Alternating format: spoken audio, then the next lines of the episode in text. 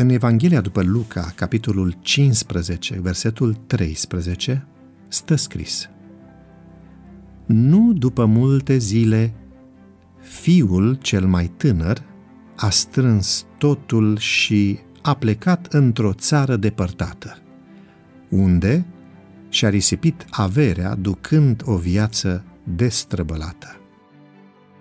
O poveste evreiască spune că un rabin pe nume Elsek Ben Jekel din Cracovia a avut un vis în care era îndemnat să meargă în Praga, pentru că acolo, sub podul care duce la Palatul Regal, trebuia să caute o comoară.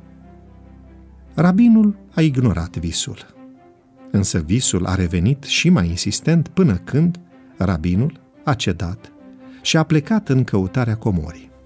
Ajungând la locul cu pricina, chiar sub podul din apropierea palatului din Praga, rabinul a observat că locul este păzit de gardieni. Evident, nu avea nicio șansă să sape în locul acela după comoară. Descurajat și, totodată, dezamăgit, pentru că dăduse crezare unui vis, se pregătea să plece, când un gardian l-a oprit și a cerut socoteală pentru prezența sa acolo.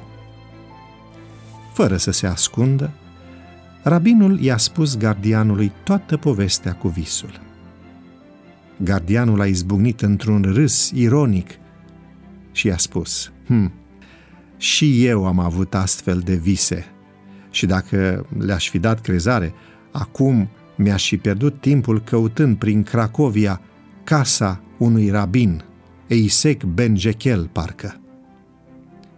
Undeva sub soba lui, din dormitor, ar fi ascunsă o comoară. Rabinul nu și-a putut ascunde uimirea și, îndată, fără prea multe explicații, a rupt-o la fugă. A ajuns acasă și, spre mirarea tuturor din casă, a început să sape sub soba din dormitor.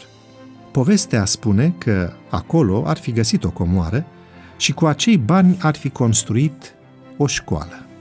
Morala e simplă și li se potrivește multora dintre noi.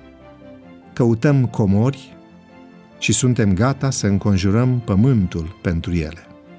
Însă, de cele mai multe ori, comoara e chiar aici, lângă noi, aproape. Fiul risipitor a mers într-o țară îndepărtată să caute comoara pentru ca apoi să înțeleagă că iubirea tatălui era cea mai prețioasă comoară și se afla lângă el.